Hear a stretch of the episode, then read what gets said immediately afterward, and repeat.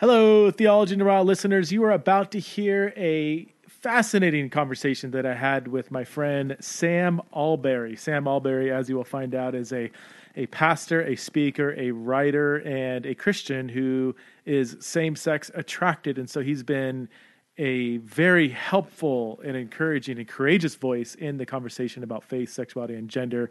You're going to love this this conversation. I, I, was I learned a ton, and most of all, I just learned how much of an amazing heart for Christ and the gospel that Sam has. Um, very excited for you to listen to the show.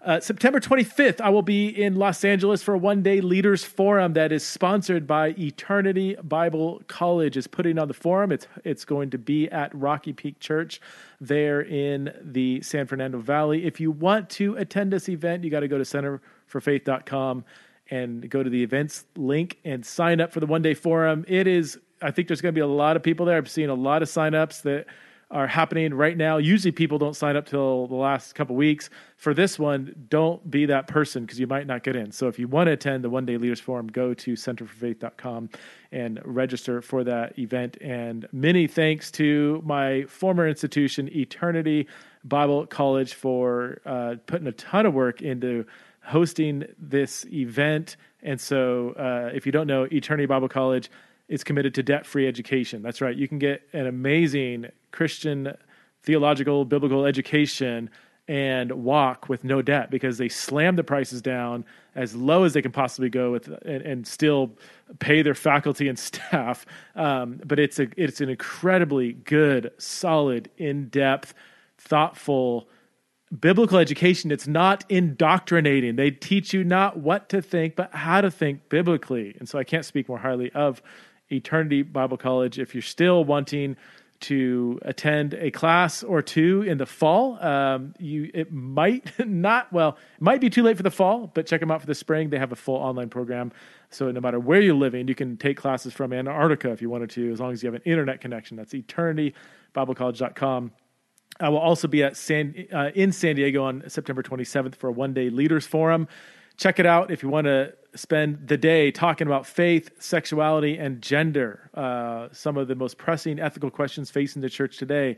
I don't know of any Christian who shouldn't be thinking about questions surrounding faith, sexuality, and gender. So, this is a good way to get acquainted with the conversation, learn what the, the theological debates are all about, learn how you can be a better. Uh, uh, better neighbor to your LGBTQ friends at work or in your neighborhood, uh, how you can shepherd people who are same sex attracted in your church, and so on and so forth. That's centerforfaith.com.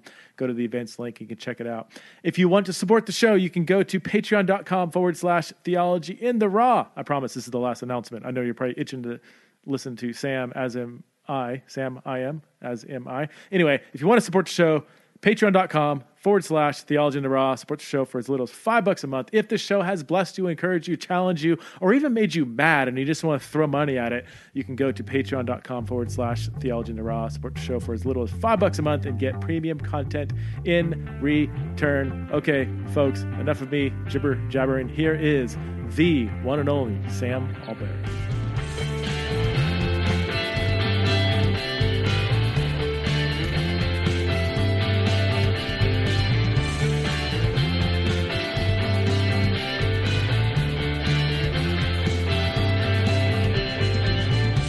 Friends. Welcome back to another episode of Theology in the Raw. I am so excited to talk with my friend Sam Allberry. Uh, Sam is an author, a speaker, a pastor. He currently serves um, with Ravi Zacharias International Ministries, where he's been where he's speaking full time. Um, he's also an editor for the Gospel Coalition and an author of several books. Uh, the one I, maybe you're most known for is the, the short, really good book uh, is God anti-gay. But I first heard your name from a student of mine who read your book on the Trinity, Connected, Living in Light of the Trinity. And I remember this is before. Um, I mean, it came out in 2013 and I didn't I didn't know who you were. He just says, "Man, I just read this recent book on the Trinity. It's so good." I'm like, "Oh, Sam Allberry," and then and then you came out with his God Anti-Gay, and that, was just an incredible book. And since then, you've written a, a bunch of books. But anyway, thank you, Sam Allberry, for being on the show. Thank you for having me. It's great to great to be with you, Preston. So, uh, why don't we go back and just tell us a little bit about who you are? And I, am going to assume probably the majority of my audience will, will know who you are and probably read some of your books. Um, but you're obviously not from America. uh, you grew up in the UK, and uh, were you raised in a Christian home? And and how did you feel the call to pastoral ministry? Or when did you want to really engage uh, Christianity on maybe the level that you're at right now? No, thank you. Um, I we I didn't grow up going to church or anything. We we didn't sort of have any practicing Christianity from that point of view. Um, so I didn't really start engaging the Christian faith for myself until I was 17. I had a couple of Christian friends who were really good friends. They invited me to their church's youth ministry. I ran out of reasons not to go and went along, heard the gospel, realized immediately that the message of Jesus was different to what I had assumed it was, and that Jesus himself was not the anemic kind of. I sort of imagined him being a cross between Gandhi and one of the Bee Gees, kind of says ethical sounding things. I imagine he had long hair and all the rest of it. and I realized the real Jesus is much more interesting, much more compelling, and much more uncomfortable than the Jesus I had imagined. Just the things he says, they just deeply unsettle you. And he, you get a sense that he, he's not speaking from within the same mm. world and framework that, that the rest of us are. Mm. So I immediately realized that this there was there was far more to him than I'd previously thought. And it wasn't long before I I realized that he came came for people like me to, to bring us back to God. And I remember very, very consciously one some sunny afternoon, August 1993, realizing Jesus died for me, not just for sinners, for me. Hmm. And I realized this was someone I, that, that that had to be everything or nothing. And I realized that if, if he has done that for me, then I can trust him with my life. Hmm. And I remember thinking, I want to follow this man.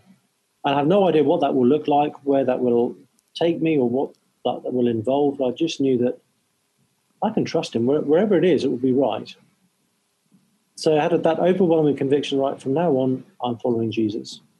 So, so that was actually, late teenage years, you're saying? Or? Yeah, so I, I, was just turning 18. Okay. Okay. And interestingly, six months after that, I was being interviewed in church by my pastor just to kind of explain how to become a Christian. And he came up to me afterwards and said, You're going to be a preacher. Hmm. Um, I had that thought had just not remotely occurred to me before then. I, I actually grew up with quite a fear of public speaking. But I just knew from the moment my pastor said that that that was going to be the case. And from that from that time onwards, my my biggest burden in ministry has been to to help believers grow in their understanding of the richness of what we have in Christ. Mm. And so that then led into pastoral ministry. I've been involved in local church work in an Anglican context back in the UK for the last 15 years. And and to be honest, the stuff I'm doing now is I, I still think of that as a function of being a pastor. Mm. Um, that's all I'm trying to do, and just doing it in a slightly different context. So you were a you were a lead pastor, full time pastor, a priest, or what was your title for a number uh, of years? I was uh, on a team, so there were four okay. of us who were full time clergy at this particular church. Um, I wasn't the lead pastor; I was one of the associates, but we okay. had. I looked after one of the congregations. Okay. Okay. So it was, um, which is kind of, I think, it's the best of both worlds because you get the you get to have a whole congregation to, to pastor and sure. to, to look after, but you've also got the safety net of yeah, yeah, of someone above you that you know when the baby starts screaming, you can hand it over to someone. Um, so yeah, I, we, we didn't use a language of we don't use a language of, of priests in my in my church, but I was one of the pastors there. Was it kind of a low church Anglican church? Yeah. Is that yeah, yeah. okay? liturgical without being ritualistic. Okay. But pretty informal and low church in our style of how we lead the services and that kind of thing. Okay. Okay. Um, how, how'd you get involved with uh, Ravi Zacharias Ministries as a, as a speaker. Was that have you been doing that for a while or? I've been with them for just about two and a half years now. Oh, that's it. Okay. Just through a, a just a wonderful the way God has sort of just operated things. I was working full time for a church. After I, when I wrote the, the book "Is God Anti-Gay," I I naively thought maybe every now, literally, I thought maybe every now and then a church will need me to come and do some teaching on this. So okay. I'll probably every few months do something. I hadn't realised people would actually read the book and that it would it would have the impact that it, it seems to have had. And I hadn't realised a how comfortable I would be speaking about this issue, hmm. and b what needs and opportunities there were. I mean, it, it just such a desperate need, and there still is for for biblical, compassionate, mm-hmm. gospel centered teaching on this issue. Yeah, everywhere. Yeah, yeah. So I began to realize that the depth of the need, the uniqueness of the opportunity I seem to have as someone with both a personal narrative, with experience of pastoral ministry, um, and I couldn't do that and full time local church work at the same time. It was beyond my emotional capacity. I yeah, just spent yeah. I just spent all my time feeling guilty because if I was away from my church doing wider ministry, there was ministry at church that wasn't being done.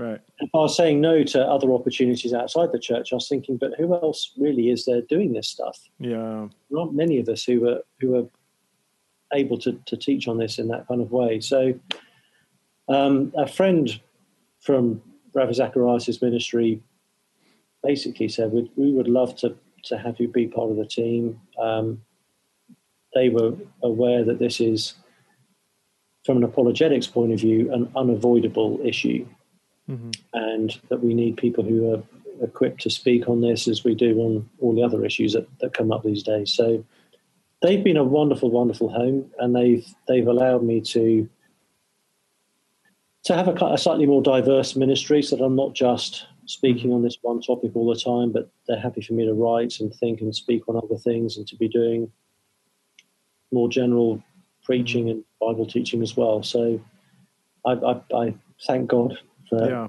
For that ministry, and if somebody, if somebody contacts Ravi Zacharias Ministries and say, "All right, we need, we're having an LGBT discussion. We need you know, we need you to send somebody our way. Are you the kind of, are you the one that they go to yeah, first? There are others within the ministry who, who speak on this really well okay. as well, but um, I'm, I'm often someone who, who gets wheeled out for these things. Yeah. Yeah. Okay. Well, oh yeah, I had I had David Bennett on uh, a few months ago. So, and he's yeah. He's probably others, another others in the team too. Uh, even if it's okay. not been part of their personal narrative, just speak to the issue. Okay. Very, yeah yeah. So, in case people don't know, I mean, you you are a same sex attracted Christian. Um, I, am curious when you're giving your testimony. Uh, were you um, where were you at with your sexuality when you got saved, and did that? Was was that a, another hurdle you had to kind of jump over or think through? Like what does it mean to be same sex attracted and now I'm following Jesus? How's this going to work? Or what was that like? So in the, the the way it works with the Lord's timing is that it was I was 17 when I first realized I, I remember very vividly standing at a bus stop and saying to myself I think I'm gay. Mm.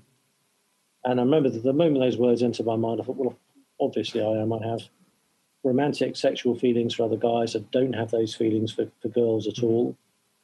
And it took me a long time to realize that. So I'd already kind of come to terms with that and acknowledge that. And I was at that point beginning to think maybe when I go to university, I can explore this when I, you know, mm-hmm. in those days, universities had LGBT societies. And I remember thinking maybe I'll just join one of those groups and explore this and see where it goes. And then I became a Christian before I went to university. so before I really had any opportunity to act on this or properly explore it, um, I came to faith. And I'm so grateful for the Lord's timing on that because it means I didn't get into a whole bunch of stuff that I would mm. then be grieving hmm.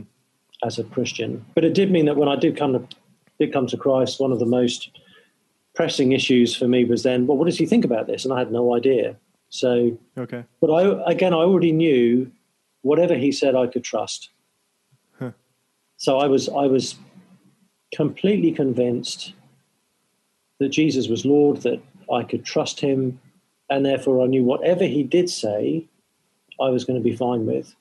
Wow. So I never, from that point of view, I never wrestled with his teaching on, on sex and marriage and, and the teaching of, of wider scripture as well, okay. because I already knew the person who was teaching it. Did you ever explore affirming Christian arguments? I mean, in this day and age, I mean, this is, I guess, a while back for you, so it wasn't as many books or whatever. But there weren't many at the time. Not from within the broadly evangelical fold, there weren't. Right. Uh, I I didn't really start to look into that until I until a few years later. Actually, I think it was when I began to realise I was feeling called to to write and start to speak on this issue. That's when I thought I really need to okay look at all the arguments as as well as I can and yeah. read far more widely on the issue. Yeah. Were you at all convinced or almost convinced or like, ooh, wow, this is this is really tough? Or what was that um, journey like as you wrestled with all the to, arguments? To be honest, I, I was never close to being exegetically convinced, mm-hmm. but I do see the emotional power of the argument. Yeah, yeah. Because often the way it's framed is beginning with a starting point of, of some of the deep pain mm-hmm. our LGBT friends have, have been through, and um, it often gets you to the point where you're, you're, then emotionally desperate for the Bible to say something that will be mm-hmm. affirming. Mm-hmm. But I've just yeah. never found the exegesis. I've got to say, even remotely compelling. I yeah. mean, we, people can argue all over the place about what kind of gay people did Paul know, and yeah. you know all that kind of stuff. You can go around in circles on that. But to me, the issue has always been. It's always been a, what the Bible teaches on this issue has always, for me, been a, an outworking of what it teaches on marriage. Right. And it seems yeah. to me that you cannot begin to argue against the kind of gender complementarity being the foundation for biblical marriage, that the yeah. mingling of male and female is such a special and sacred union. Mm-hmm. Um, so that for me, that's always made the issue very, very clear, and therefore, that being the case, all deviations from that creation pattern are, right. are. What you said is so basic and simple, and yet it's fascinating how few people think through this question from that from that question, the question of what is marriage. I I mean it's it's it's bewildering how many affirming books I've read that never once, never once even raise the question, let alone answer the question, what is marriage? They assume that marriage is a union between two consensual adults and that sex difference has nothing to do with what marriage is, even though even though for two millennia and all of our scripture and all of our every monotheistic religion, like like the basic idea that that marriage is the coming together of two sexually different people.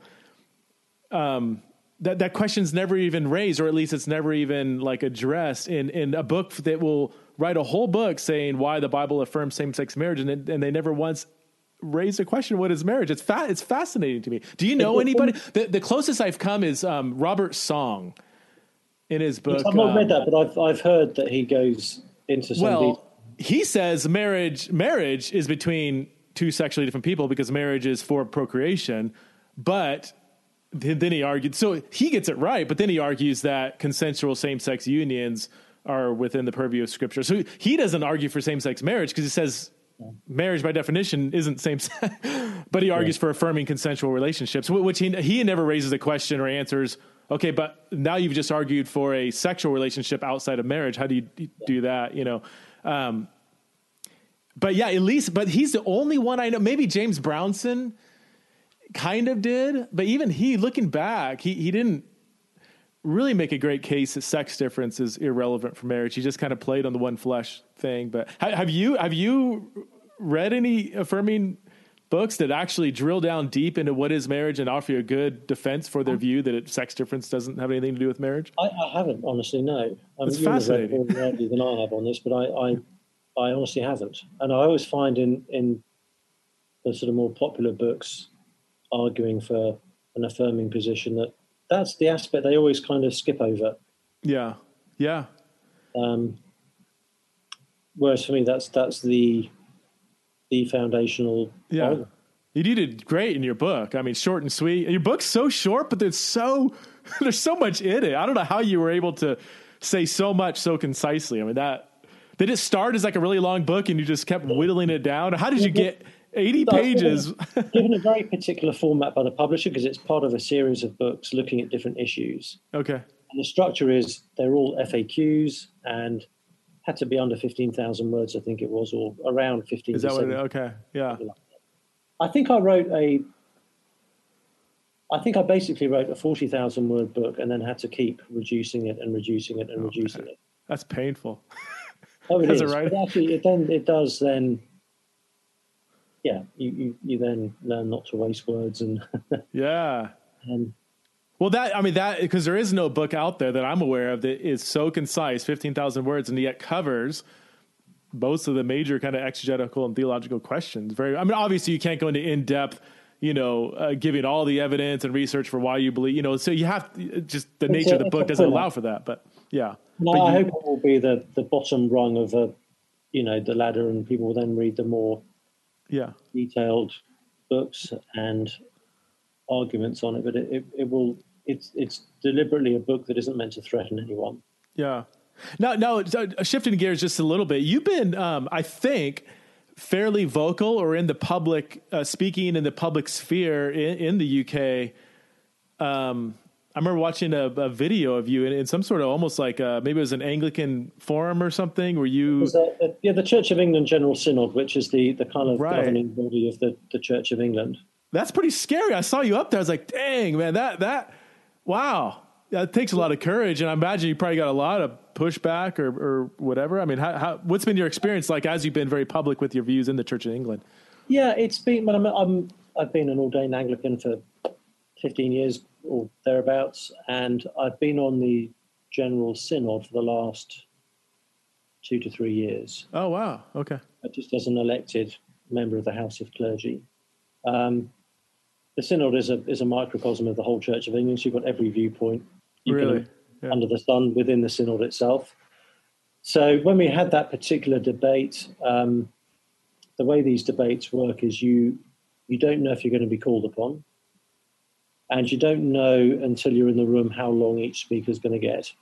really, Well, I figured it won't be more than four minutes, just because this is too big an issue. Everyone's going to want to say something, and it probably won't be less than two. So I thought I'll prepare something that's about three minutes, and I can I'll have a slightly longer version in my head and a slightly shorter version in my head, and just see what happens. Um, and I think we were given three minutes in the end, or or something like that. So it was it turned out to be fine.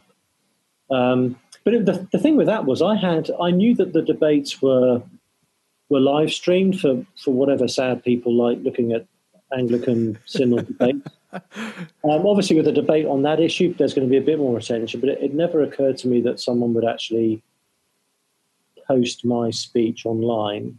Hmm. And it was hard enough trying to work out what to say to the people in the room, let alone anyone else who might have been Mhm. then been watching it. So I had to choose every single sentence very, very carefully based on some of the discussions we had already had during that synod.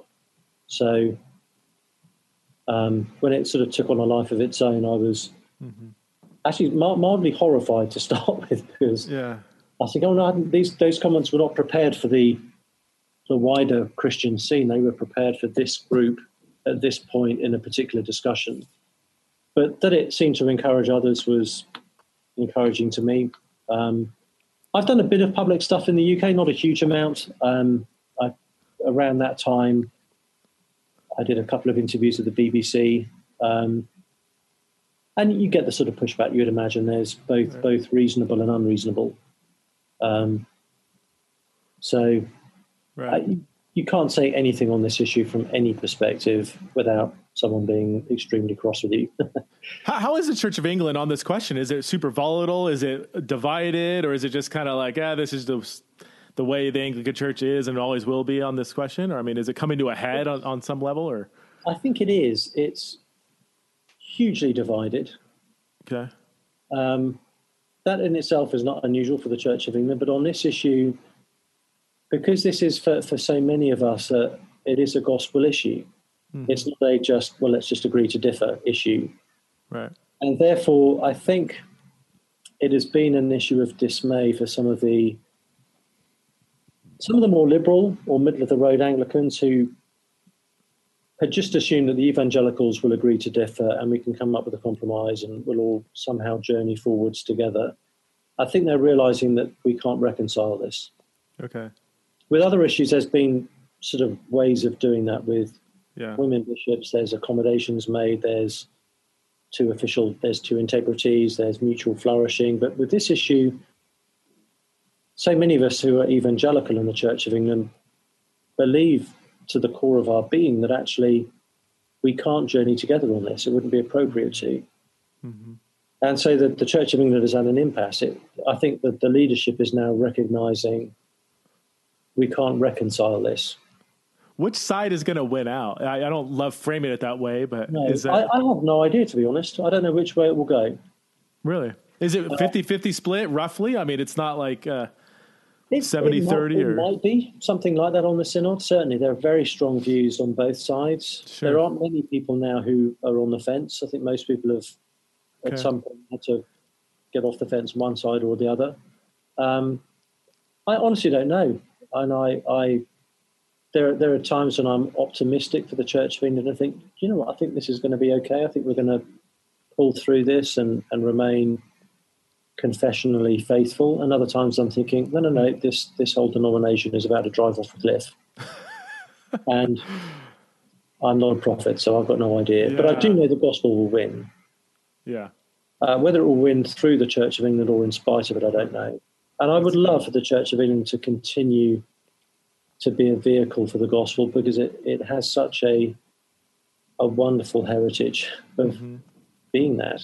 Um, in my in my experience in speaking in the UK, I was there a couple years ago, spoke at 18 different churches on this topic, and so I got a decent feel. I mean, a small feel for kind of the, the pulse of everything. It, it, am I am I right to assume that most of the growing, vibrant, thriving churches would be on the traditional side on this question? Like I spoke at Soul Survivor, it's one of the bigger churches I think, and uh, it's kind of Anglican, very low church. Um, but man, it's a thriving church, and they would be traditional on this question and and spoken like Andrew Wilson's church, and and and just the whole New Frontiers, New Frontiers.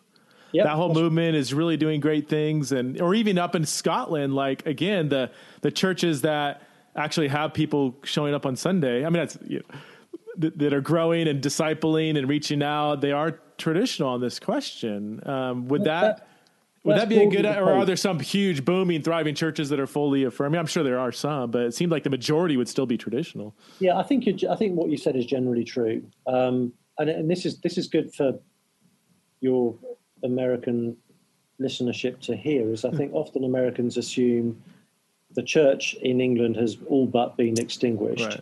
Yeah, we're either a completely secular state or a Muslim state or something. The, the fact is, the, the, evangelical church is stronger than I've ever known it to be. Oh, yeah.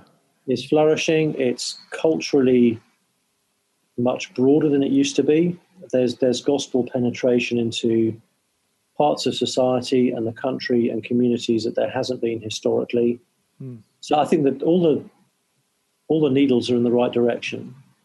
And what I've noticed on this issue in the UK and, and speaking on this issue, one of the great privileges is that you speak in a wide range of yeah. denominational yeah. churches, as you, you will have just experienced. Um, but I see across the broad evangelical spectrum churches standing together on this issue. Yeah. That actually the the so-called evangelical progressives really are nowhere near the mainstream. Yeah. Within evangelicalism. Yeah, I feel like the same is in America. The churches that go affirming, they get a lot of press, but in almost every case, when a standard Bible believing evangelical church changes its view, man, it, it, it shrinks in size like crazy. Like huge yes, multi campus mega churches have gone down to like a fraction of their attendance. Um, and I think so, there's a couple of reasons for that. One is, um, this is my best guesswork. I'm not pretending this is this is solid. yeah. um, I think to me, it's one of the ways, one of the evidences of this being a gospel issue is that I've not seen a church or a ministry or a leader who has gone affirming on this issue and retained orthodox evangelical hmm. positions hmm. on the rest of theology. Hmm.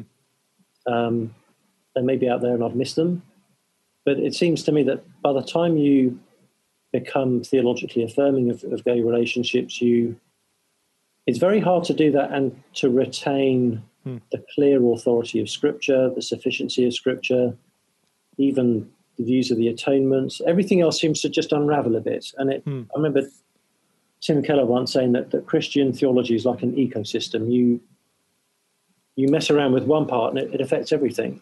Yeah, I, I've seen that with affirming churches that they they don't just change on this issue but remain thoroughly evangelical and everything else. Yeah, everything else unravels.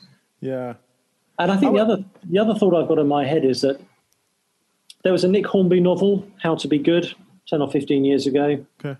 The main character was a, a medical doctor who who had just divorced her husband, and that gave her an existential crisis because she always thought, I'm a doctor, therefore I'm good. And yet I've now walked out on my husband. So, and in, in one part of the book, she goes to her local Church of England church thinking, maybe I can get some spiritual otherness and direction and challenge and, and stretching.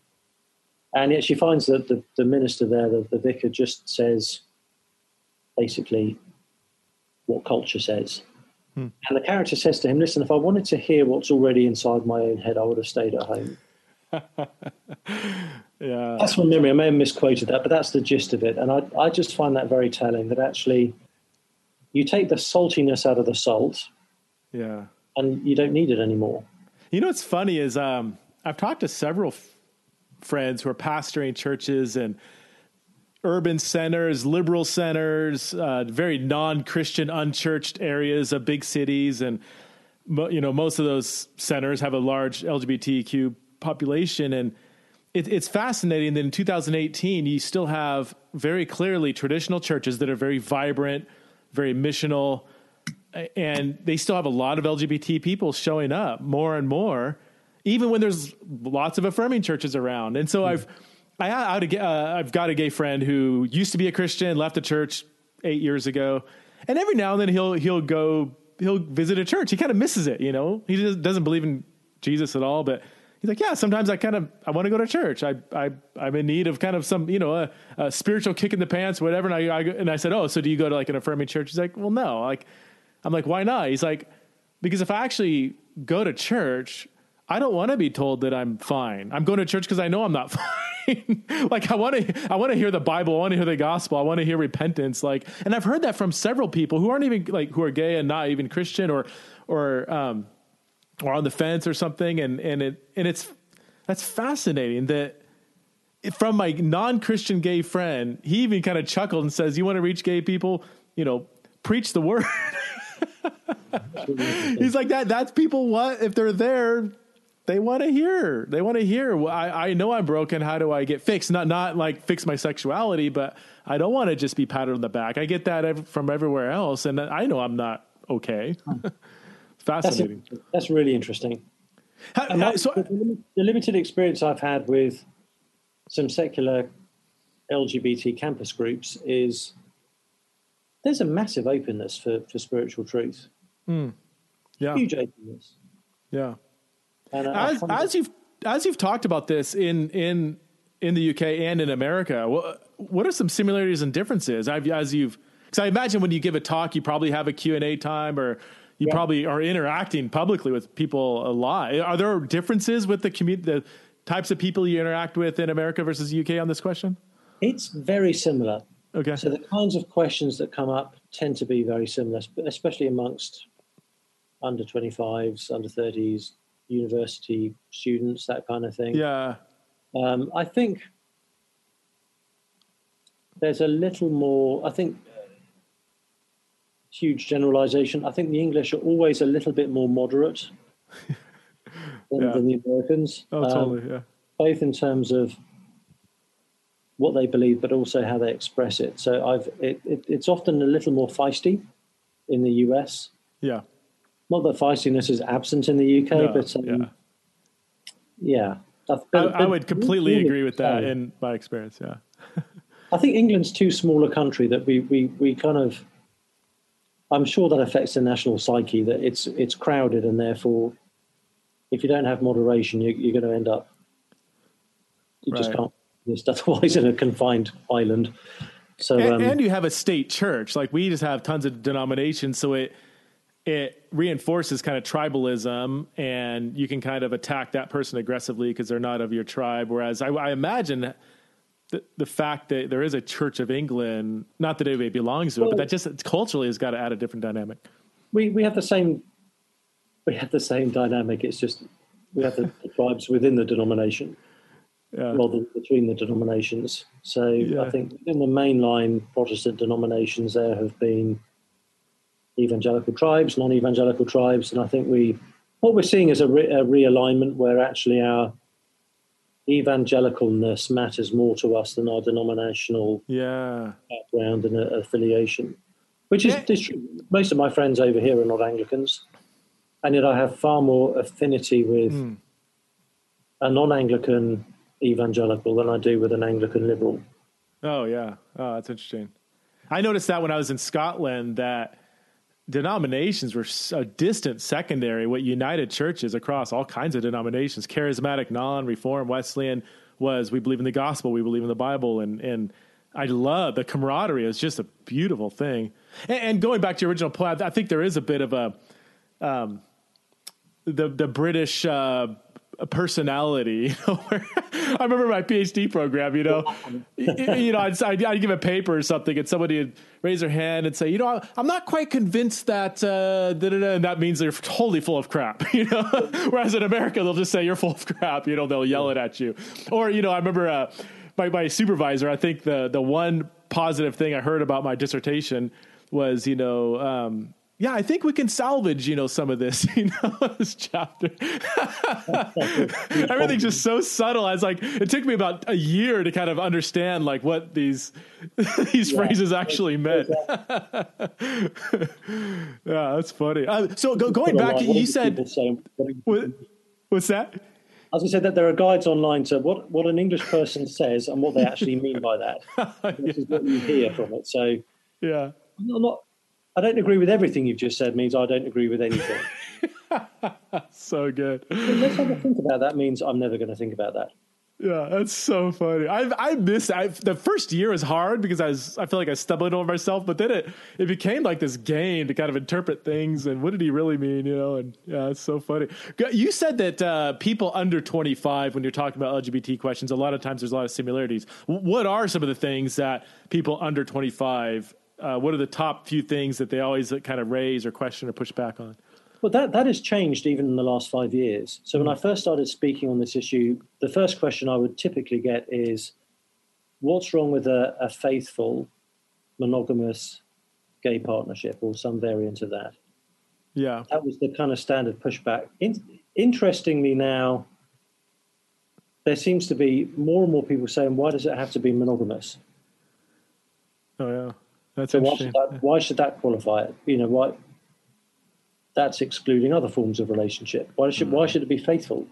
So it's interesting. Once you hmm. take out the gender complementarity element, the others are, are then up for grabs. And I, I see this with, I think some of the, the speakers in the Reformation Project now are, are, are, are sort of saying, why why does it have to be two people? Really? Are they? Yeah. I, I, I, I could assume that's. I mean, polyamory is a, a growing Yeah. thing, and people aren't aware of it. I mean, it's they're not aware that it's, a much bigger thing that people realize. But so, Reformation Project, are they exploring that as well? Or I, I, so I think some of the speakers are. I, I don't know what- the official line of the right. the organisation is. But it's interesting that I think once you start down that trajectory, where do you apply the brakes? So if you don't apply them at the male female right clarity thing, why why should you apply them? Why two people? Why does that have to be long term? Why right. does it have to be faithful? Why can't it be an open, polyamorous? You know. So, but I think the, the question I, I get most frequently now that I think is the most serious question is what about the psychological harm you're doing to young gay teenagers? how do you respond to that i'm curious how you respond because i get that all the time too Well, it's um, it is. I mean, it is an extremely serious issue, and no one can deny the prevalence of serious mental health issues amongst Sure. young people who would be LGBT plus. So I want to take it. I want the, the question deserves gravity. mm-hmm. Um, it's not a soundbite type question. One of the things I, I do want to discuss, I think there are various elements to how we respond. One is to own the fact that there are times when Christians undoubtedly have caused yeah psychological harm, and we need to be honest about that and not pretend that's not been the case. Um, I think I, I do want to raise the issue at some point in the response that we are not the ones making sexual fulfillment the be all and end all. And actually, a, a, an entailment of saying to someone that, that this is who you are mm-hmm. is that if this area of life is not going well, then your life is not going well. You mm-hmm. are not going well. And it strikes me that, it, that there are only a few short and tragic steps from someone hearing, this is who you are, to thinking a life without sexual fulfillment isn't worth living. So I mm. think the fact that our, our secular culture has raised the stakes of, of sexual fulfillment so very, very high plays into this issue hugely. Mm. Because actually, part of our message isn't just we think this kind of sexual behavior is ethically right and this kind is ethically wrong. We don't think it's the center. right Actually, it doesn't matter to, to your deeper sense of who you are and fulfillment. That is not where you're meant to look for wholeness. mm-hmm. So I, I do want to point some of the question back to our own culture and say, what do you expect when you say to people that this is the key to who they are? Mm-hmm. Because if, if, if they're feeling that that part of life is not going right, actually the implication is they're missing out on the best that life has to offer. They're missing out on the one thing that gives them a shot of being the, the authentic, real, fulfilled, self actualized person that they are. So it's the centralization of sex or even marriage as essential to human flourishing Yeah. that the church kind of adopts. Now they say wait until you're married, but they, the, the narrative is still kind of the Yeah. same. Oh, That- that the- absolutely. And, and I think that, that's something that I hope parts of the evangelical church are waking up to, and I, I think some are, is that you Yeah. can't say to people, you can't say to someone, right, you've got to be sexually inactive if those are your sexual feelings. But meanwhile, we're going to structure the whole of our church life around marriage. Yeah, yeah. I read the best. Oh wait, you have a book coming out in 2019 on singleness, right? Is it does I it touch on some of this? So it is because I, again, I think this is this is actually an apologetics issue. The church thinking unhealthily about singleness has apologetics implications. Oh yeah, So yeah, yes, it's called Seven Myths About Singleness. yeah. I saw that. Um, so I'm, I'm hoping that will help. Yeah. I mean, what I what I would love is is to see a culture change Yeah. in the evangelical world on this issue. Mm-hmm. And there, there are parts where there are some wonderful, there are some wonderful changes that have happened. Um, but I just think the way we we think about family, the way we think about community, intimacy, friendship, hospitality, all of these things affect the credibility of the gospel message. hmm Wow. So if we if we demean singleness and treat marriage as if it's the the goal of the Christian life, hmm that is going to severely hinder our witness. Have you read the book it just came out by Kutter Callaway, Breaking the Marriage Idol? No, but you're about the, the fourth person who's oh. mentioned in the last week, so I clearly need to get a hold of it. You, um, by far, on everything we talked about the last five minutes, by far the, the absolute best book. Um, he's a professor at Fuller. Uh, he's a professor of like culture and theology, and he he oh. looks at narratives through Disney movies. Then he looks at like popular music with uh, like Taylor Swift, and and then he so he does this whole cultural analysis in chapter one, saying the the the very clear, pervasive message is you cannot be fulfilled as a human unless you have a flourishing sex life.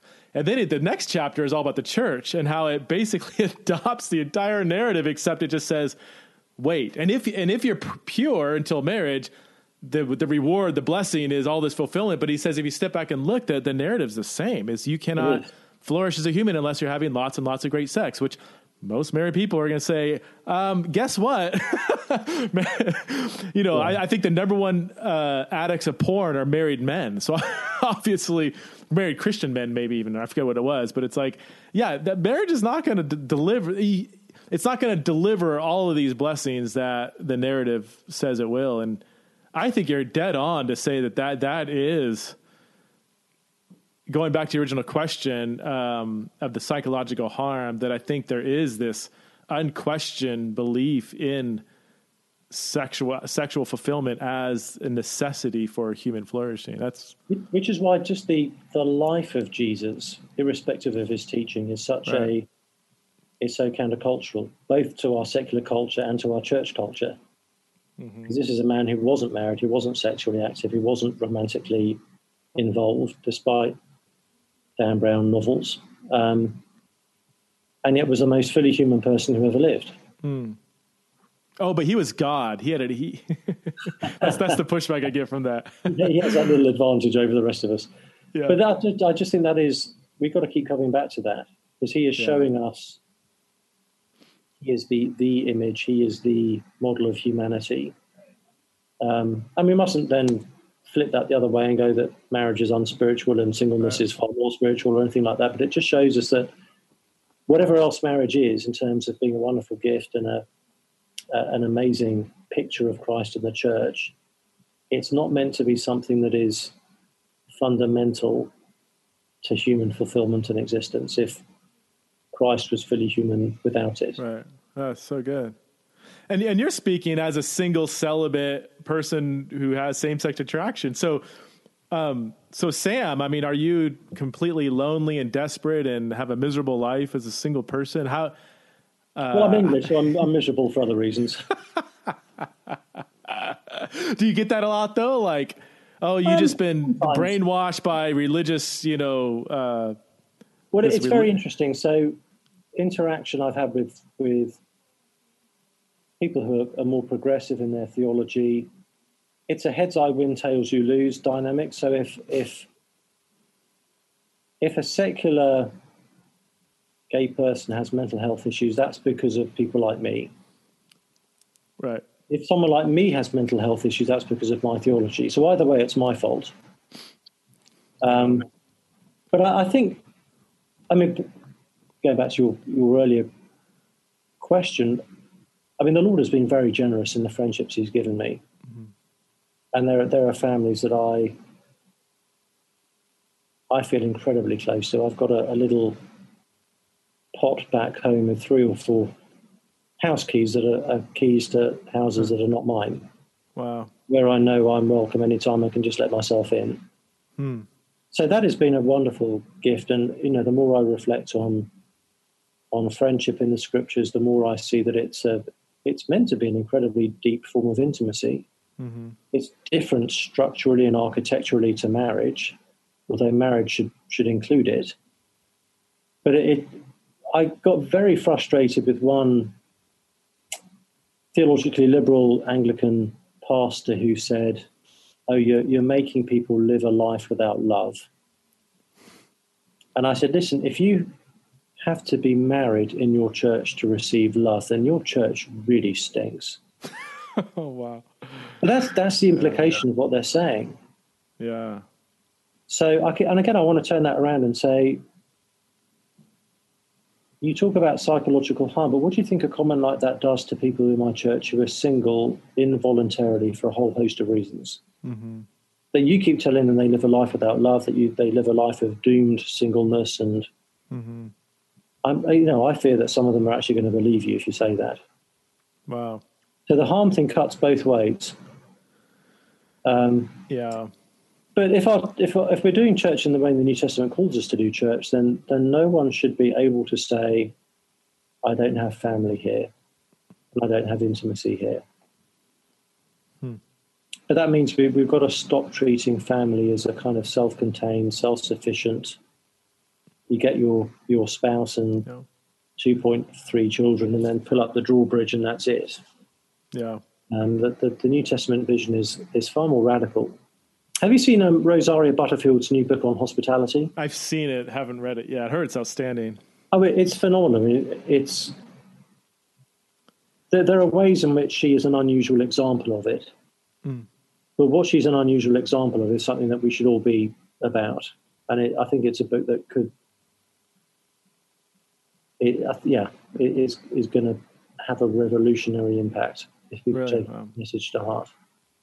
Well, that's, I mean, I keep, uh, this has been a growing part of, I guess, my work in ministry is, is saying that the huge missing link in the whole sexuality conversation is an ecclesiology of spiritual kinship. Like we can't yes. call people to just say no to marriage or sex or whatever without giving them something to say yes to. And, and it's without a doubt, biblically, yes, as you just said, I mean, love and intimacy is, can't be reduced to a marriage relationship. But if we just have a disconnected group of families and singles in a church, that's that's not creating the the, the Mark 10, 28, 29 passage yeah. where if we give up everything to follow Jesus, you know, P, you know, Peter says, you know, we've given up everything to follow you, and Jesus is like, don't you think you got the short end of the stick? You've gained brothers and sisters and mothers and fathers and fields and all, you know, a bucket of house keys that aren't your own, in you're you know, in your jar at home. Like, but the problem is, is that reward that Jesus holds out to those who give up everything to follow him is, is not being enacted in, in many, in many churches. I mean, it's really, it's really unique that you have the situation that you do. That's nine out of 10 celibate gay people I know do not typically don't say that. And the ones that do say, "Oh yeah, I've got a wonderful family, spiritual family at, at, my church. I mean, they're they're the ones that are thriving. The ones that don't have that are like, yeah, this is really hard. It's an issue that, that transcends sexuality as well, because you know there are plenty of people who are left out of that. You know, plenty, plenty of people who are long term single for other reasons. Plenty of people who are married actually who are craving community outside of yeah. the nuclear family. And yeah. actually, it's it doesn't help any of us when we, we kind of make marriage something that is meant to be meeting all of your emotional and friendship needs. Hmm. That's um, so good. So one of the things I one, one of the things I'm most burdened to do and try to prioritize is to to speak to pastors and churches about about these things because having a orthodox theology of marriage and sexual ethics is is essential and necessary, but it's not sufficient. Mm. If you're not actually promoting the right kind of ecclesiology alongside it. Otherwise, you, are calling people to live in a way that they're not designed to. Mm. Yeah, and you know, I think of Jesus warning the, the religious leaders that they were putting a burden on people's backs that they couldn't bear. Mm-hmm. And I fear some of our churches have been doing that around this issue. So I, I, often use the Mark 10 passage and say to a church that actually, if someone came to your church from an LGBT background, had to leave their prior patterns of intimacy behind, they should be able to say, as a result of coming to your church, I now have more family in my life than I had before, and I have more intimacy in my life than I had before. Mm. And the question for, for any of our churches is could we realistically imagine someone saying that? And if the answer is no, we're calling Jesus a liar. that's that's the hard thing for me. That in the Mark ten passage is he doesn't say I want the church to be this. He says it is like you left yeah. this behind, but you did gain this yeah. in this life, and he makes a distinction. Yes, of course we have infinite blessings on the other side, but in this life you've got all these rewards. And I know a lot of people are like, I'm not really experiencing this. And I don't, that's, that's a really tough thing. I mean, when you, when you preach this message to pastors, is the response really positive or do some people say, oh yeah, we have that? Or are they like, man, I need to really change the culture? Or what's of, the response? A lot of, past, a lot of pastors will actually think, goodness me, we need to really think about this. Mm. Because as you say, Jesus is, is not offering it as a possibility, he's promising it. Yeah.